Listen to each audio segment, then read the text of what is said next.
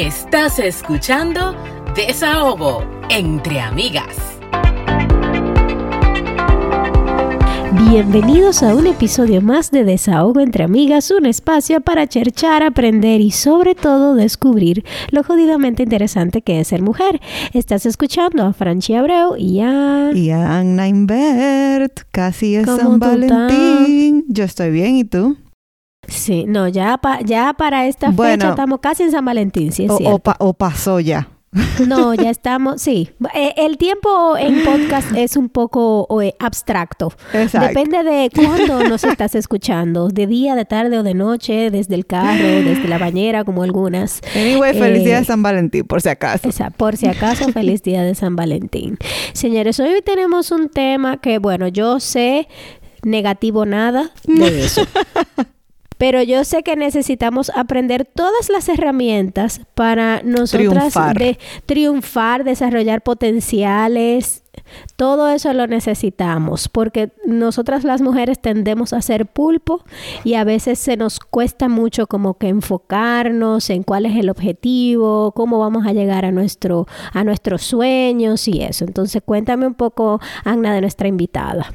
Bueno, eh, a mí me encantó esta profesional la consiguió Fran y cuando vi su perfil me gustó muchísimo leyendo su reseña que es larguísima señora, una mujer muy preparada. También me encantó, o sea que yo espero que ustedes le saquen provecho. Ella se formó como nutricionista holística, pero rápidamente se dio cuenta que las personas se alimentan con mucho más de lo que hay en su plato. Ya ustedes saben, cojan por ahí. mi amor, tú sabes que yo tengo mis problemas. Eh, yo amo mucho y respeto mucho la nutrición precisamente porque yo tengo muy mala relación con la comida. Eh, porque yo tengo toda la teoría en la cabeza, porque en mi línea de trabajo tengo que tener toda esa teoría. Claro. Pero tengo, tú sabes, mi amor tóxico, el señor chocolate. Francis tiene una eh, relación tóxica con la comida. Bueno, yo no sé por qué yo digo Francis, porque yo también, pero seguimos con Jimena. Ella entre a innumerables personas sobre cómo desbloquear y reprogramar, que eso es lo que nosotras necesitamos, patrones de pensamientos negativos que limitan el potencial de los ingresos y de la fe en sí mismo. Eso le pasa mucho y qué bueno que traímos a Jimena ahora porque en uno de los episodios pasados hablamos del miedo al fracaso sí. Eh, sí. entonces esto los ayuda a que, puedan manifestar una vida de intención y abundancias. Sus técnicas se derivan de la programación neurológica lingüística y la vida holística. Ella es Jimena Cárdenas, bienvenida. Bienvenida. gracias, gracias por tenerme. Qué felicidad estar acá con ustedes. Gracias a ti por aceptar y aquí yo hubiese podido durar una hora presentándola, pero el tiempo es oro. Ay, sí, yo quiero eh, nutrirme, nutrirme. Cuéntame desde cero, ¿qué es eso de la numerología? Bueno, la numerología es una herramienta que de hecho empecé a conocer hace un año y es una herramienta que se utiliza para autoconocernos. Entonces, si sabes, la astrología pues estudia los signos, la numerología estudia los números de nuestra vida. Entonces, básicamente todo en el universo es energía y una vez que miramos nuestra fecha de, nacimiento y nuestros nombres, nombres y apellidos, estos tienen una energía, tienen una vibración. Y la numerología estudia, estudia esa vibración a través de los números. Entonces tú con tu fecha de nacimiento y con tu nombre y apellidos puedes empezar a autoconocerte de una manera increíble, a empezar a entender muchas cosas, qué fue lo que tu alma, el propósito que tienes acá, qué fue como, digamos que el acuerdo que tu alma hizo antes de reencarnar acá en esta vida, cuáles son las cosas que venimos a trabajar, por qué pasar ciertas, ciertas cosas en nuestra vida. Entonces empieza a darnos como, como un mapa de, las cosas que venimos a trabajar, lo que venimos a aprender y cómo nos podemos conocer muchísimo mejor para así pues poder manejar nuestras emociones y, estar alineados con, con, nuestro propósito para así llevar una vida llena y plena en abundancia. Jimena, y esto ¿Cómo tiene mucho tiempo. con eso? Eh, eh, o sea, tiene como mucho tiempo en la vida, porque, qué sé yo, es una disciplina, se ha estudiado por siglos, o, o es una Sí. ciencia, o sea, se puede estudiar Se eso. puede estudiar, sí, es una ciencia que, exacto, que ha sido estudiada por muchísimos, muchísimos años. Empezó con, con Pitágoras, con el filósofo Pitágoras que estudiaba pues los números y, y esa parte de, de, de la vibración de los números. Eh, es, es algo que ha sido estudiado por muchísimos, muchísimos años y la eh, numerología que yo estoy estudiando es ahora un poquito más moderna, que es numerología emocional. Entonces se utiliza eh, como toda esa parte de la vibración de los números y se adapta en una forma de autoconocernos y para también saber cómo regular nuestras emociones y manejarnos, manejar nuestras emociones a- a- a- de una forma mejor. Pero entonces sería como una rama de una ciencia, o sea, no hay una carrera para eso, sino que en varias carreras se puede estudiar la numerología, ¿es así? Es, digamos, como astrología. Tú, tú estudias la astrología, se puede estudiar la numerología de, de forma similar. Ok, muy bien. ¿Y cómo llegó eso a tu vida? O sea, que tú dijiste, ok, me dijiste que te topaste con ella hace un año, pero ¿cómo te atrajo? ¿Cómo te envolviste? Me, me atrajo definitivamente. Eh, yo, es, pues, estoy certificada, tengo un máster en programación neurolingüística y eso era en lo que me estaba enfocando en mi negocio y una de mis, de mis miembros eh, es numeróloga. Y ella me empezó a contar de la numerología porque yo tampoco tenía ni idea qué era la numerología. Me sacó mi misión de vida a través de mi, de mi fecha de nacimiento y me Ok. encantó, quedé fascinada con la numerología. O sea, todo lo que decía era tal cual lo que siento que yo soy. Es como un, un- como un test de personalidad, pero como para tu alma. Es algo mucho más profundo. Eh, me pareció súper interesante y bueno, empecé a leer más sobre ello y después al mes ya estaba metida en un certificado de numerología y, y- y me certifiqué como numeróloga. Y, y en esos cursos se trabaja la espiritualidad, porque Sí. mencionaste alma. Sí, es... es, es Ay Dios, qué interesante. Es muy espiritual, que es, es lo que mi alma necesitaba porque yo soy una misión de vida 7 que viene a trabajar la parte espiritual. No lo sabía antes de estudiar numerología, pero siento que eso era como lo que siempre le faltaba a mi vida, o sea, como la, la parte, la parte espiritual y yo era muy católica y, y después como que me empecé a alejar un poco de la religión y me sentía como que no encajaba de pronto como, como en ningún lado. Creo en Dios y a través de la espiritualidad empecé a encontrar como ese camino que me llena, que sí creo en Dios, pero es más como de una forma espiritual en vez de una religión como tal. Ok, entonces para nosotros los mortales que no entendemos nada sobre eso, vamos, explícame como una niña de 5 años de una forma práctica. ¿Podemos hacer algún ejemplo? Sí, A ver, Sí. eh, que, si yo te digo mi, mi fecha de, de nacimiento, vamos a ver cuáles son los pasos. O sea, yo te digo, yo Bueno. nací eh, 26 de marzo del 1988. ok. En- Señores, no saquen la cédula. no comiencen ya a ellos hicieron contar. ese cálculo, mi amor. Ya, Soy ya lo vamos a niña, hacer. soy una niña. 26 de marzo de 1900, ¿qué? ¿88? 88. Ah, bueno, eres Ujú. del 88 como yo. Ok, bueno, entonces Ujú. tenemos tres números, digamos, ¿no? El 26, Ujú. tenemos marzo, que sería el número 3, y 1988. Ahora, en numerología tenemos que estudiar, los números estudian, la, es la vibración de cada número. Entonces, estudiamos los números del 1 al 9 y después los números maestros que son los que son de los que se repiten, como por ejemplo el 11, el 22, el 33. Entonces están los números simples, que es del 1 al 9, y los números maestros. Para calcular tu misión de vida desde tu fecha de nacimiento, necesitamos reducir lo- el- los números que a llegar a- hasta un número, porque tu misión de vida es solamente uno. ¿no? Entonces tomamos uno por uno. Entonces tenemos el día que es el 26. Entonces para reducirlo a un solo número se suma el 2 más el Y el 6. seis. Y el Exacto. 6. Ocho. que nos da un 8. Después tenemos el mes, que es marzo, ese es número 3, ya está solito, se deja así como tal cual. Y después cogemos 1988 y hacemos lo mismo. Entonces, 1 más 9 más 8 más 8, que creo que nos da 26. Son 10. Exacto, 26. Igual, lo volvemos a sumar, entonces 2 más 6, porque necesitamos un número simple, 8. nos da 8. Después tomamos el 8. Tenemos 8, 8 y 3 ahora mismo. 8, 3, 8 tenemos. Exacto, eso nos da 19. Y ese 19 lo volvemos a reducir y nos da 9 más 1, 10. 10. 1 más 0, 0. Entonces tu misión de vida es el número 1.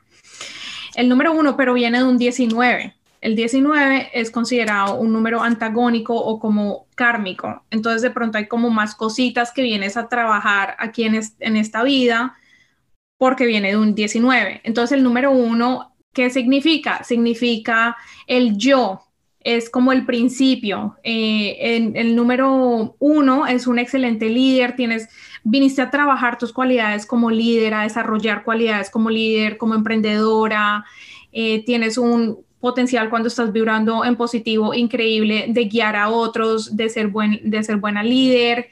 Eh, tienes una autoestima buena cuando estás vibrando en positivo, pero si ese número empieza a vibrar en negativo, si estás como desalineada de tu misión de vida, eh, te cuestionas mucho, pues eh, puede que la duda esté constantemente ahí, de pronto el síndrome de impostor que no creas en ti misma, eh, la autoestima puede también que, esté golpeada cuando ese número vibra negativo. Y esas son las cositas que viniste a trabajar en esta vida.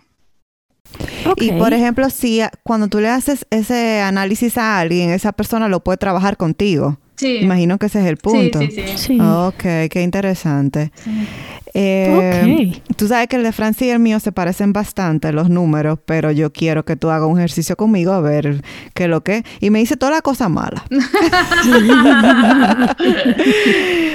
¿Sabes qué? Eh, sí. Dale. El, lo que vas calculando para ir eh, el, el cumple tuyo, Ana, dale. El octubre 3 del 88 también. Ajá. Dígase 03 10 1988. Sabes que uno siempre está buscando desde un millón de disciplinas diferentes.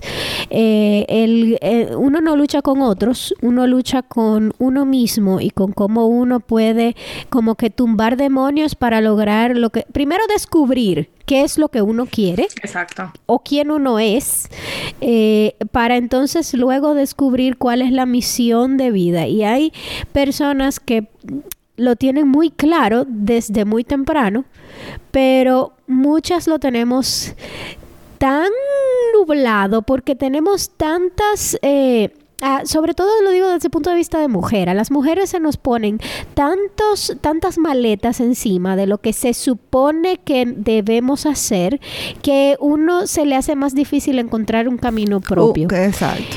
Porque a uno le dicen desde pequeña tienes que ser delicada. Entonces tú te preguntas, ¿en qué me enfoco? ¿Me enfoco en ser linda? ¿O me enfoco en ser madre? ¿O me enfoco en ser mujer solamente? ¿O me enfoco en ser esposa? ¿En qué me enfoco? Me enfoco en dar lo mejor de mí en mi trabajo. que es difícil hasta uno descubrirse uno mismo porque uno dice, tengo que encajar en esa cajita.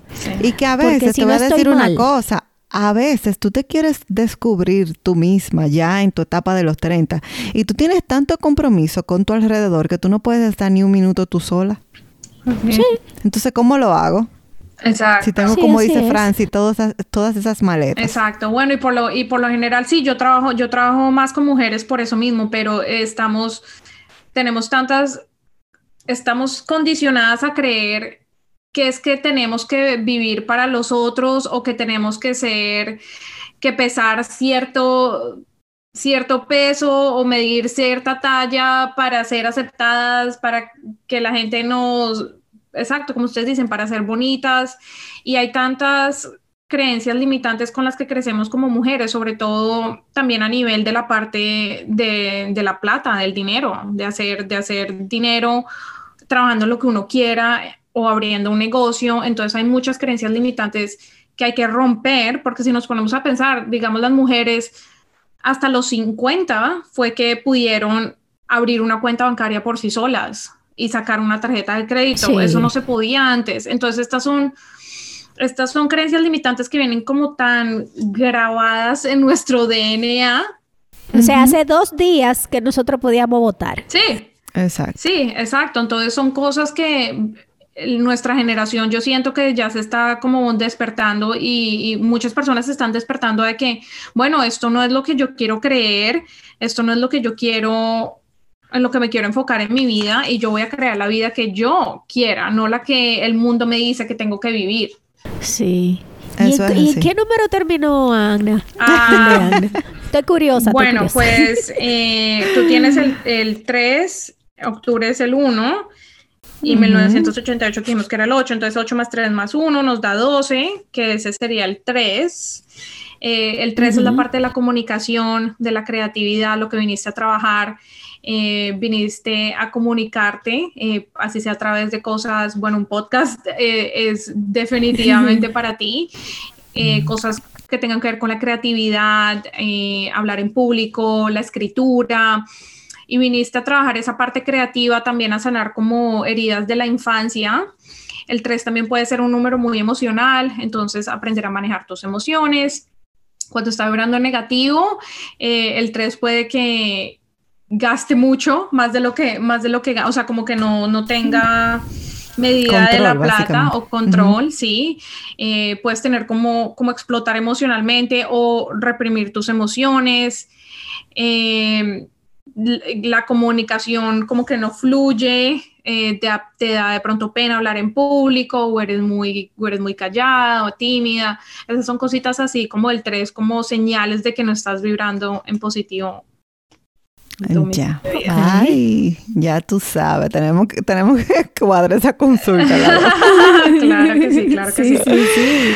Ay, ay, ay, mira, tú sabes que cuando yo vi esto de numerología, ay, señores, perdónenme y no me acaben, pero yo pensé en que, como que, ah, mira, la- ¿cómo, ¿cómo será? Yo la llamo, ella me da los números de la lotería o, o- ¿cómo es? Literalmente, pero no me digas, Jimena, que eso no le ha pasado Yo, a nadie. no, yo por no la sabía, cabeza. yo no sabía qué era hasta hace un año. Entonces por eso, por eso Pero completamente. eso fue lo que yo dije. Bueno, ella vende números. y después me entré y yo dije, no, pero es que esto no es una rastrería. O sea, esto es algo totalmente diferente. O sea, es como más allá, más espiritual, así mismo como lo dice. Se parece un tanto a, a un coach a un terapeuta, a un psicólogo, o sea, quizá no al mismo Sí. nivel, pero es por ahí. Tiene Es por diferentes esa onda. herramientas. por Exacto, esa yo, onda, yo lo exacto. veo como una herramienta para de autoconocimiento, para entendernos más lo que vinimos a trabajar y como ustedes dicen, saber cómo enfocarse. Ok, estas son, estas son las áreas, como las patas chuecas que yo tengo, las cosas que vine a trabajar y enfocarse en eso. Sí. Y, y a mí personalmente me ayuda porque puedo ver lo que, lo que el cliente, o sea, cómo es, digamos, como la personalidad de un- alguna manera, y así enfocarnos en las, en las áreas que hay que trabajar y así también remover esas creencias limitantes y esos bloques de los que estamos hablando que se forman desde la niñez o a través de los años que no te dejan realizarte Claro. como persona. Mira, eh, tú mencionaste que mi número, eh, cuando la, la vibración está en negativo, tendemos a gastar más de la cuenta. Y yo no te voy a decir que yo soy una derrochadora porque no lo soy. O sea, yo no me considero que gasto un montón de dinero, por ejemplo, en una cartera o en ese tipo de cosas. Pero yo me he dado cuenta que yo gasto mucho haciendo regalos, por ejemplo, porque tengo mucha gente. Eh, entonces, porque a veces siento como que, ¿cómo te lo explico sin que suene mal? Que tengo un Es montón que, de gente no, y en mi casa, por ejemplo, son lenguaje del cinco. amor también. Puede que sea mi lenguaje del amor. Entonces, pero en mi casa son cinco y yo tengo que dar cinco a cada rato. Pero si yo tengo como 10 amigas, tengo que dar 10 amigas. Y si tengo mi familia, como que también tengo que dar. Entonces, no siempre es la mejor forma, porque aunque estoy agradando al otro, a veces yo veo mi tarjeta y yo digo, pero Ay, qué dolor. El derroche ni siquiera es en mí. ¿Tú entiendes? Entonces, Sí. ¿cómo, ¿cómo se puede tener una relación saludable con el dinero? ¿Y cómo puedo yo como apagar ese... No sé si es que mi subconsciente dice, si no regalo no me van a querer. Puede ser que yo tenga esa mentalidad. Puede ser, puede ser exacto. No sé, ahí refrescame. Bueno, eh, sí, la relación con el dinero es algo súper interesante. Eh, yo lo veo como, y se lo hago ver a mis clientes como, piensa como si el dinero fuera una persona y fuera tu pareja. Cuando estás en una relación saludable, ¿qué es lo que pasa? Pues que no vas, digamos, como a maltratar a la persona, ni a derrochar plata, ni a gastar más de lo que, lo que ganas. También confías plenamente en esa persona o en el dinero, confías de que va a llegar a la casa, de que así gastes, que igual va a volver y se forma, se empieza a formar una relación saludable de esa manera. ¿Qué es lo que pasa? Que muchas veces tenemos relaciones que van a los extremos. Entonces, o gastamos más de lo que ganamos, por ejemplo, que sería, si lo miramos como en términos de pareja, sería pronto como, Ujú. como un poco abusiva, digamos, de alguna manera. O está también la controladora, celosa, que te miro todo el tiempo y es esa persona que es obsesionada con la plata, que cuenta, mejor dicho, cada centavo y cada dólar y está constantemente mirando su cuenta bancaria.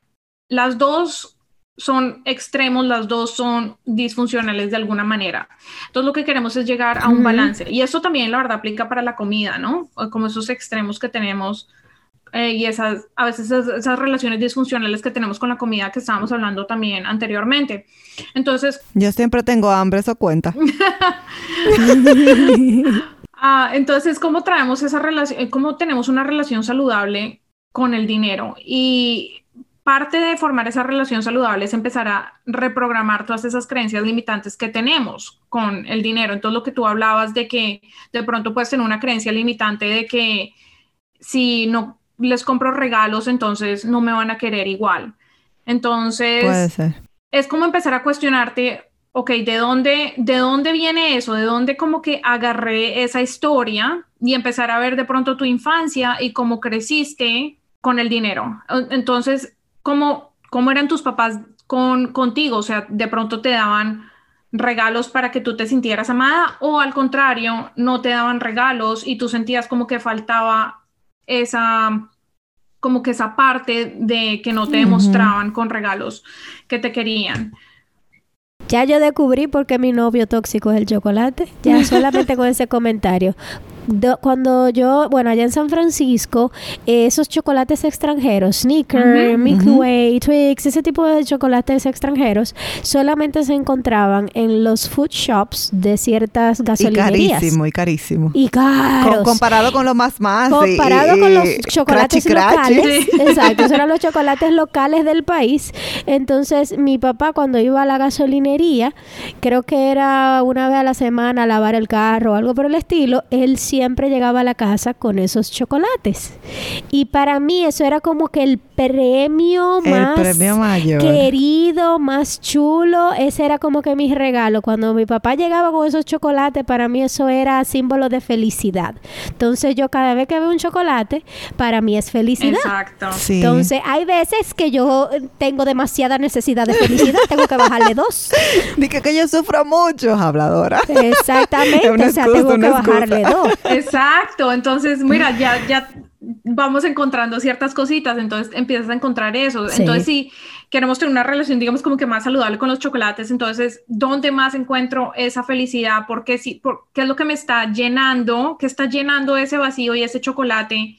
que me lleva a comer y a, a comer más de uno o más de dos. Yo, obviamente no es que digan, no, nunca vamos a comer chocolates, pero de forma moderada, si es que de verdad quisieras claro. trabajar como en esa relación con, con chocolate. Entonces, ok, ¿qué significa el chocolate? Ok, el chocolate es felicidad, me recuerda a mi papá, me recuerda a mi infancia, ok, ¿qué otras cosas me pueden, me pueden dar esa, esa felicidad y porque estoy tratando de pronto como de suprimir algo usando un chocolate. De pronto a veces cuando estás estresada en el trabajo que te sientes así, uh, Dos Ah, años no, en mira- encierro hacen cosas. Mira, no, no, no, no.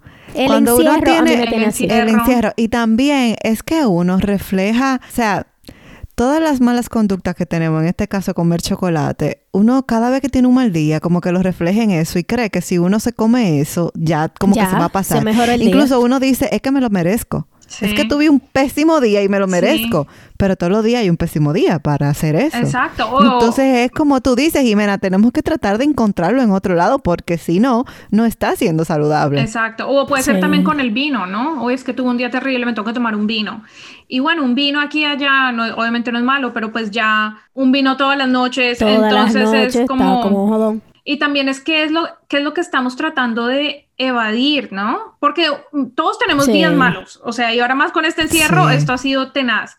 Pero entonces el chocolate o el vino, lo que sea, es como ponerle una curita a una herida que tenemos ahí y que no queremos ver o sanar o como algo que está pasando, de pronto odias tu trabajo y al final del día te sientes tan exhausta que es como que siempre, ok, necesito el vino, necesito el chocolate. Entonces, pero esta no es la raíz del problema, eh, no es el vino ni el chocolate. La raíz del problema es que no has querido abrir esa cajita de Pandora de Claro. ¿Por qué estás metida en un trabajo que odias y sigues ahí día a día? ¿Qué es lo que está pasando? ¿Qué te está deteniendo? ¿Por qué estás ahí? Y empezar uno a cuestionarse y a cuestionarse, ok, ¿qué me está impidiendo vivir una vida llena y plena para que no tenga que usar el chocolate y el vino y todas las cosas externas que utilizamos, para que no tenga que ir a gastar plata? Porque de verdad siento que tengo relaciones llenas y plenas y, y saludables y no tengo que comprarles regalos todo el tiempo para que ellos sientan eso, sino que ya la relación es fuerte y no tengo que claro.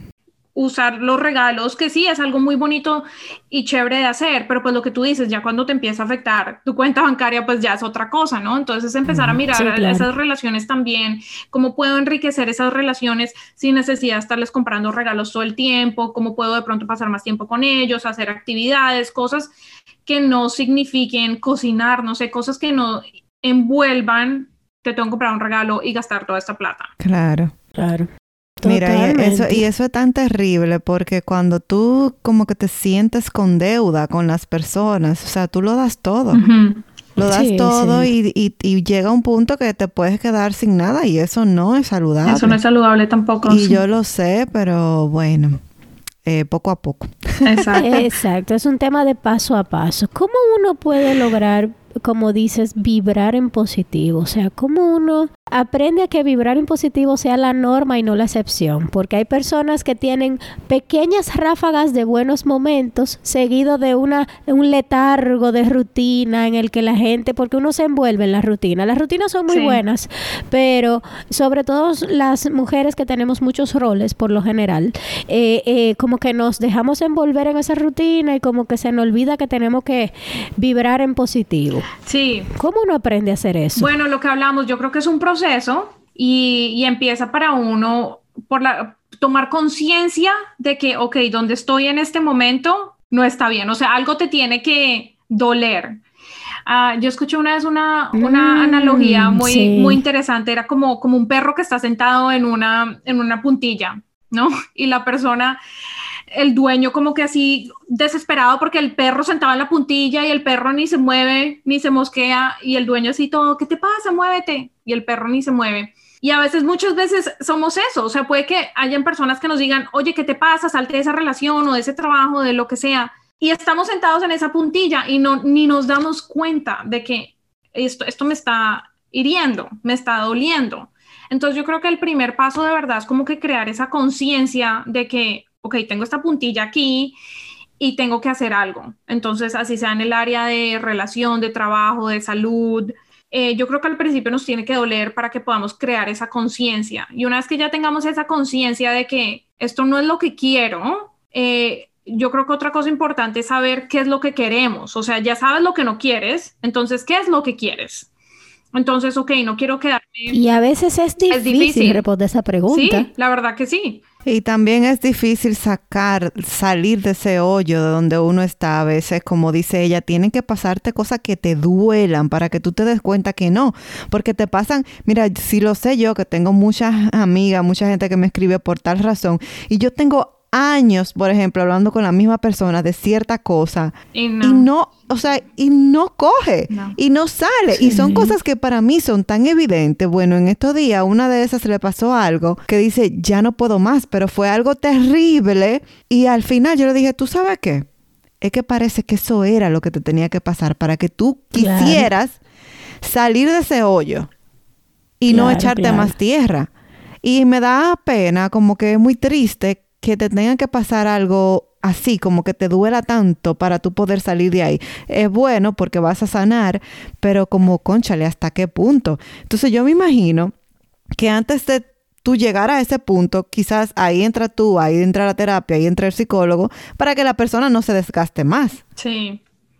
Sí. Sí. ¿Hay algunos tips prácticos que uno pueda hacer para uno hacer esa introspección de decir, "Hmm, déjame hacer un checklist a ver si esto está bien?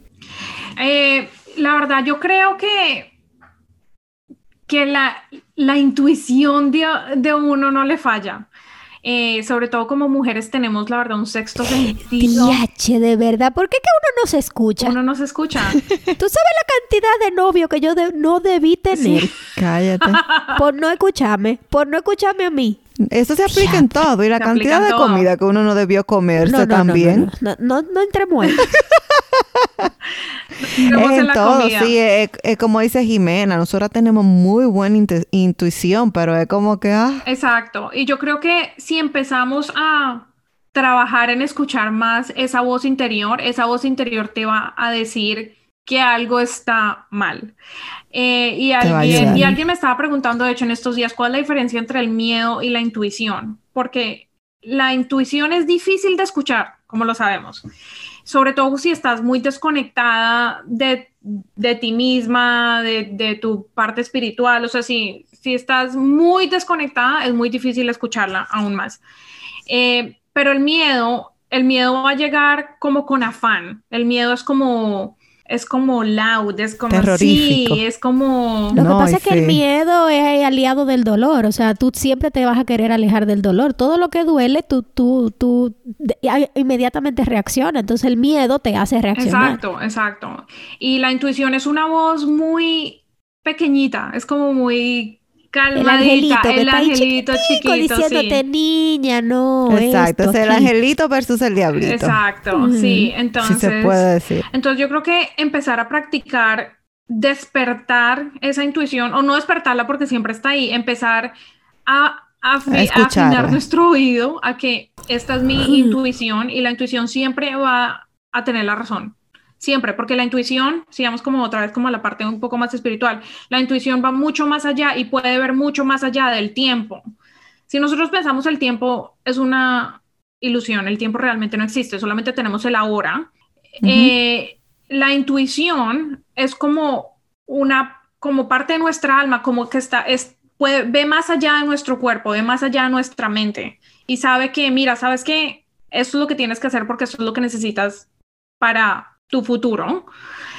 Y. Es como una maquinita del tiempo, pero del futuro. Sí, o sea, como que te va a guiar siempre en el camino correcto. El miedo no, el miedo solamente puede ver el- en el ahora. Entonces, lo que tú dices, entonces, es ese, es ese, sí, ese miedo de que, ¿qué pasa si, qué pasa si no soy exitoso? ¿Qué pasa si me va mal? ¿Qué pasa si no sé qué? Y nos enfocamos mucho, es, Conchale, sí. ¿Por qué que uno es así? Ay, Dios. es bueno, es, es un mecanismo de, de defensa de nuestro, de nuestro cerebro también, eh, que sirve, claro, necesitamos el miedo. Si, si vas a caminar por la noche por una calle que se ve súper sospechosa, tú quieres sentir ese miedo, tú quieres sentir como, uy, Claro. no, no me debería meter ahí. Es normal, es un instinto que tenemos los seres humanos que lo necesitamos para ciertas Claro. ocasiones. Pero para, para cuando, cuando estás tomando una decisión de vida, de pronto digamos que estás en un trabajo que odias, quieres empezar, tienes como esta cosita así, este deseo, este sueño de que quiero empezar mi emprendimiento, pero te da miedo. Entonces, no, pero ¿qué pasa si, si fracaso? ¿Qué pasa si nadie compra? ¿Qué pasa si, Si pierdo el dinero. pierdo el dinero? Exacto. Sí.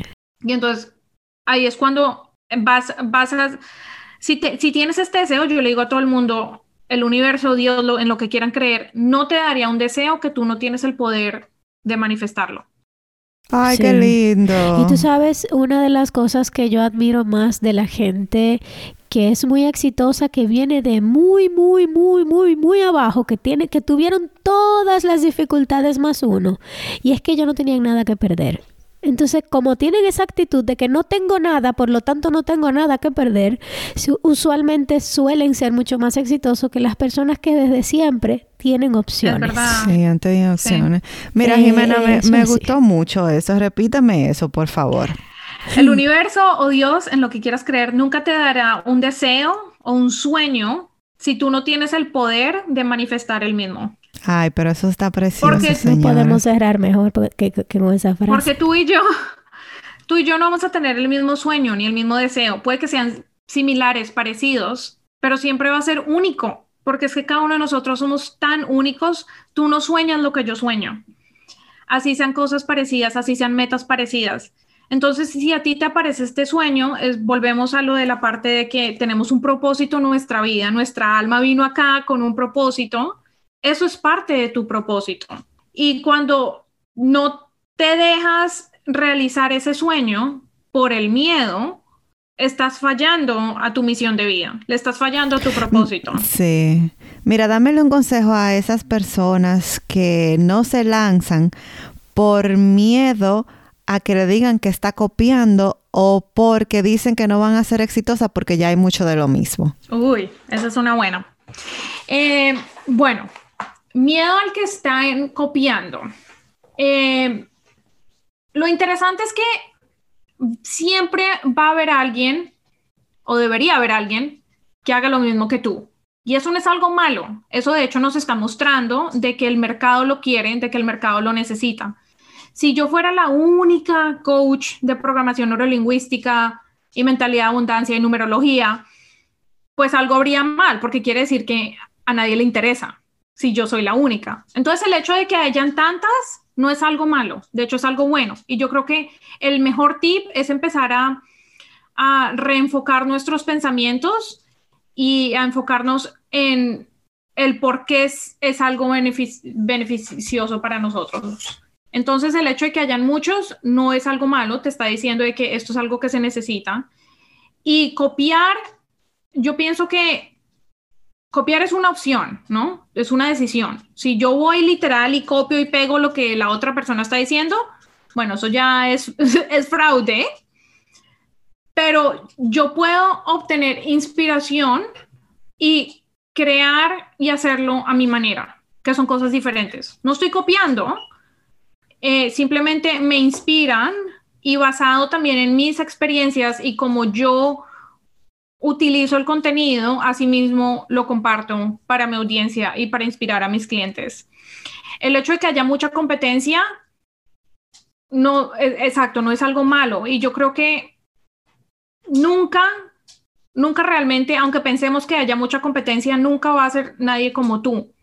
O sea, nunca nadie va a decir las cosas como tú las dices, porque es que no solamente es como tú interpretas la información que aprendes, sino basado en tus en tu pasado, en tus experiencias, en cómo tú creciste, naciste, cultura, o sea, son tantas cosas que influencian cada persona y la gente correcta que tiene que trabajar contigo va, tú los vas a atraer por la energía que tú tienes más que el contenido o más que lo que digas. Y cada uno tenemos una energía única. Entonces, así hayan muchas personas haciendo y diciendo lo mismo, nadie, nadie eres tú, que a la final eso es, esa es nuestra arma, digamos, de lo que nos realmente nos puede llevar a ser exitosos, es empezar a decondicionarnos de estas creencias limitantes, es empezar, empezar a romper estas creencias limitantes y a volver a, bueno, quién soy realmente yo, qué es lo que me gusta, qué es lo que me apasiona, y a empezar a compartir nuestro mensaje desde ese lugar. Qué bonito y qué sí. bonito ser libre. Qué bueno Qué que lindo. pudiste encontrarte. Y bueno, yo creo que con estas hermosas palabras hemos pasado al momento del desahogo. Desahogo. Chan, chararán, chan, chan. La música la tenemos en la cabeza. Exacto. Voy a empezar yo, porque mis desahogos son un tanto aburridos en esta Ocho. semana, perdón, eh, a la- perdón a la audiencia. Son dos cosas. Primero, me vi este mm, documental que está súper famoso que se llama The Teen- Tinder, Swindler. Sí. Oh No lo he my. God, Fran. Locura. Tienes que ¿Qué verlo. es Para cuando salga este episodio ya tú lo vas a haber visto porque no te voy a dejar tranquila. Hay tantas dudas, ¿no? No voy a se trata, es que yo ni sé ni, ni de qué decir porque no quiero arruinarle nada a nadie, pero se trata de la, la- lo que, a lo que puede llegar una vida amorosa en Tinder. Una de esas historias. Y tengo, después de verlo, tengo tantas preguntas, tantas dudas. O sea, como que yo quiero es ir a, a conocer a esas personas y preguntarle tanto a ellas como a él, ¿cómo? Pero bueno, lo voy a dejar ahí. Yo sé que todo el mundo va a ir a ver The Tinder Swindler y nada, disfrútenselo. Eh, y la segunda es, tengo que aceptar que mi niña de 13 años tiene cuerpo de mujer y está bellísima. Bueno, mi amor, suerte que ya está en Canadá, porque mira, O sea, en Dominicana se lo hubiesen comido con frito verde. fíjate qué pasa. Es que demasiado. ¿Qué frito verde solita, sin sal, sin nada? Demasiado. Tú tuvieras como tres Rottweiler, dos pistolas. Eh, yo no y sé. lo que me acuerda ella a mí, o sea, ella tiene el mismo cuerpo que yo tenía a esa edad. Entonces, fíjate qué pasa. Cuando uno vive con una persona o, cuan- o- o tú mismo, casi nunca te das cuenta cuando estás creciendo, ya sea engordando o que te crecen tus Claro. senitos o un montón de cosas. Que yo recuerdo también, tengo un cuento de cuando yo tenía como algunos, qué sé yo, 14 años, que un amiguito mío de la infancia, después de unos años, nos vivo y me dijo, oh Dios mío, tú sí tienes los pechos grandes. Y yo me quedé como, pero, ¿y este tipo está loco, eh? Y yo le digo, pero yo no me doy cuenta. Y él me dice, claro, porque tú te lo ves todos los días. Y yo me quedo pensando, pero es verdad. Entonces eso me pasa con mi niña. Como yo la veo todos los días, yo la veo como una niña, normal. Pero ay, sí ha medido ropa mía en estos días. Y le quedan. Fabulosa. No, y ropa que yo estoy guardando de que para cuando pierda toda la libra que he cogido. Ella Tú dice, sabes mami, que uno siempre tiene ese. mami, ese dámela que tú nunca la vas a rebajar. Y yo, wow, Qué gracias. fuerte. Pero no sé, como que el hecho de que ella se midiera mi ropa y que le quede tan bien, me ha hecho como cambiar de, de, de qué sé yo, de switch, de como que, mira, it's not a baby anymore. Y yo lo sabía, pero no he caído. Pero estoy cayendo y tengo temor. Ay, Dios mío. Tú Ya tienes temor. Ya eso era. Tú sabes que yo estoy viendo Cobra Kai. eh, la Ay, nostalgia sí, de Karate sí, Kid. sí. Eh, yo estoy viendo Cobra Kai y voy a ver Euforia prontamente. Y tú sabes que todas esas, esas series que tienen que ver con la adolescencia de hoy, a mí me dan una ansiedad. O sea, el nivel de bullying, eh, como que to- todo lo que sucede a esos adolescentes hoy. Y yo tengo una beba de que va a cumplir tres años. Entonces yo, o sea, yo mentalizándome como que cuando Amelia sea adolescente, es que yo tengo como que prepararme mentalmente, porque es que solamente a mí me da tanta ansiedad como el tema de que, que me buleen a Amelia o que Amelia sea bullying de repente. O sea, como que eso me estresa, me Sí, estresa, me estresa. sí, Pero yo digo, no, no, no, no, no, es que un muchachito me le hace algo a Amelia, yo creo que yo, yo me lo como. O sea, no, no, no, no sé, no estoy preparada para esa conversación. Guay, ya no yo estoy pasé por lista. eso. entonces, como que yo entonces- lo veo yo veo a todos esos niños, todo lo que le pasa, yo no, no. ya yo he ¿por pasado qué? por lado de que mi hija hace bullying hasta que le hacen a ella y eso todo. Bueno, tú también has pasado un poco porque yo te refresco la memoria. Ay, Pero bueno, fuerte. cuéntanos, Jimena. Bueno, de, desahogo, no, no tengo hijos, eh, entonces las entiendo de alguna manera y, y creo que por eso yo es así como que no, no me vería con hijos porque no sé cómo, no sé cómo actuar, de verdad que No, y es válido, y es válido, que Válido, nosotros válido. tratamos que si se pudieran devolver, lo pensamos. de verdad que admiro muchísimo, muchísimo a las mamás.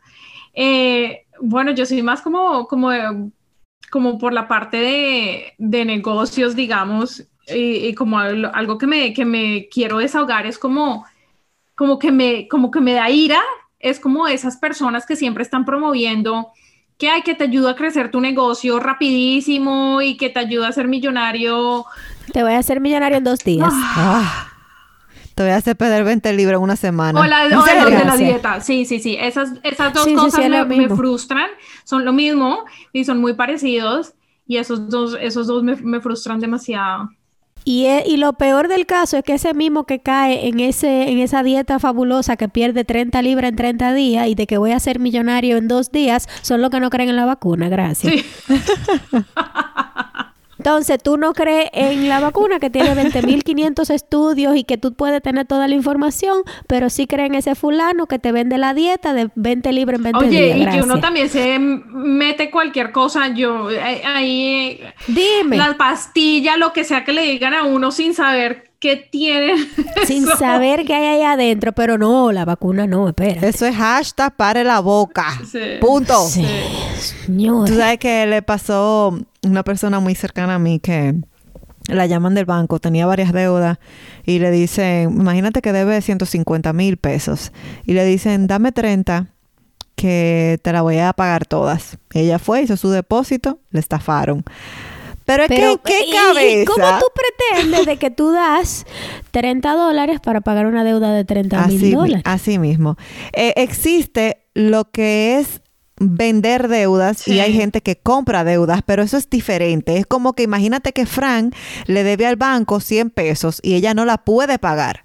Entonces yo voy al banco y le digo, si Francine te debe 100 pesos, yo te la compro por 10 pesos. Y el banco prefiere vendérsela a Anna que perder todo el dinero que Francine le debe. Porque en algún momento puede que pasen 100 años y tú no le pagas y eso es pérdida para ellos. Entonces, después de varios años, ellos venden esa deuda, se quedan con 10 pesos y perdieron 90 y no 100. Entonces, yo que compré esa deuda, voy donde Francine y le digo, mira, tú tienes que pagar tanto, pero yo a eso le gano dinero. Y yo hago que tú pagues, pero eso así de que, mira, ven, dame 30 ahora mismo que yo te pago los 150 en el banco que tú debes. ¡Qué no. Señor, locura! investigue. Y no se deje, entonces yo no sé si Jimena le da pique a la gente que vende eso o la gente que lo compra. La verdad que los dos. ay, ay, Ay, ay, ay. ay, qué fuerte. Bueno, señor, hemos llegado hasta el final del episodio. Si han llegado hasta aquí, por favor, sigamos vibrando en positivo. Com- compártanlo eso por WhatsApp, por las redes sociales, en sus stories. Denos mention a desahogo, a desahogo entre amigas o puedes escribirnos como desahogo entre amigas. Recuerden que no nos importa si todavía están en esa búsqueda constante de cuál es su misión en la vida o ya la tienen bien clarita. Para nosotras son especiales, hermosas y siempre tendrán con nosotros un espacio de Desahogo entre amigas. Bye. Gracias, Bye. Gracias a ustedes.